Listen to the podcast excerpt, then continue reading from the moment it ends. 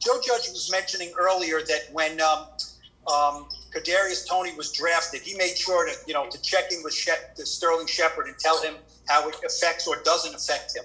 Um, you know, you guys have added two receivers, uh, Kadarius and also Kenny Golladay. Have you had any discussions with anybody, Joe, or anyone you know, type um, or anything like that about how this affects you, and, and what do you make of this new receiver corps now? They've obviously added a lot of talent. Um, I mean, I'm excited about all the guys they brought in. You know, both KT and um, you know even John Ross and and KG. I'm excited about all the guys we added to the room. You know, I think you should take a the more the merrier mindset, and um, you know, it's never a bad thing to have a bunch of talented guys in one room. But no, no one has specifically, you know, come up to you and say, "Look, this affects you or doesn't affect you." You know, have you had any of those discussions with any of the coaches? Uh, no. Thank you. Jordan, Jordan Raanan, ESPN. Hey Darius, what's up, man? What's up? Uh, not much. Uh, what's it like, or how much different, I'd say, is hearing this offense during the spring for you, and even do you see any difference for with Dan, significant difference with Daniel, considering you're in the second year in, in this specific scheme? Uh, can you repeat that real quick? It kind of went out just a touch at the beginning of your question. Year two in this offense, you're in the spring. Do you Yeah. se- is there a difference for you? Do you see a difference in Daniel in regards to knowledge, what you're able to add to it, sort of bring to the playbook?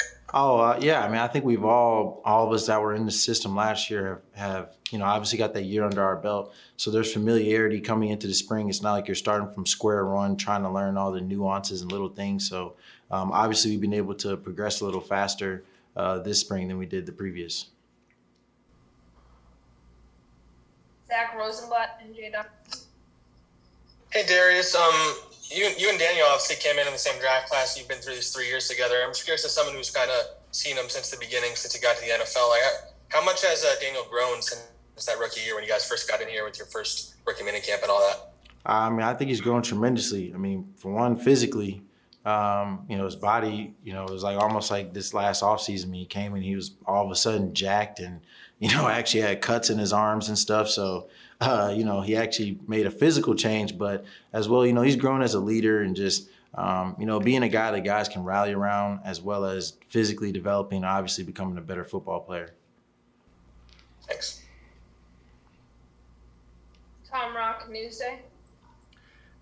Darius, you were asked a little earlier about all the additions, and you said the more the merrier. Uh, you know, do you have any concerns that you could be the guy that's pushed aside by all by this new group? Um, no, not really. I don't really worry about it. You know, I just try to go out there and be my best every day I can be. And, you know, I plan to serve whatever role this team has in store for me. Can this can this help you at all? I, can you can you sort of maybe find a, a different niche, a newer a newer thing, and, and focus on something because of the the other players that they brought in? Um, you know, I don't know. I mean, right now I'm just focused on, you know, trying to make sure I know all my plays, make sure I know all my assignments, you know, make sure I make plays when my name is called.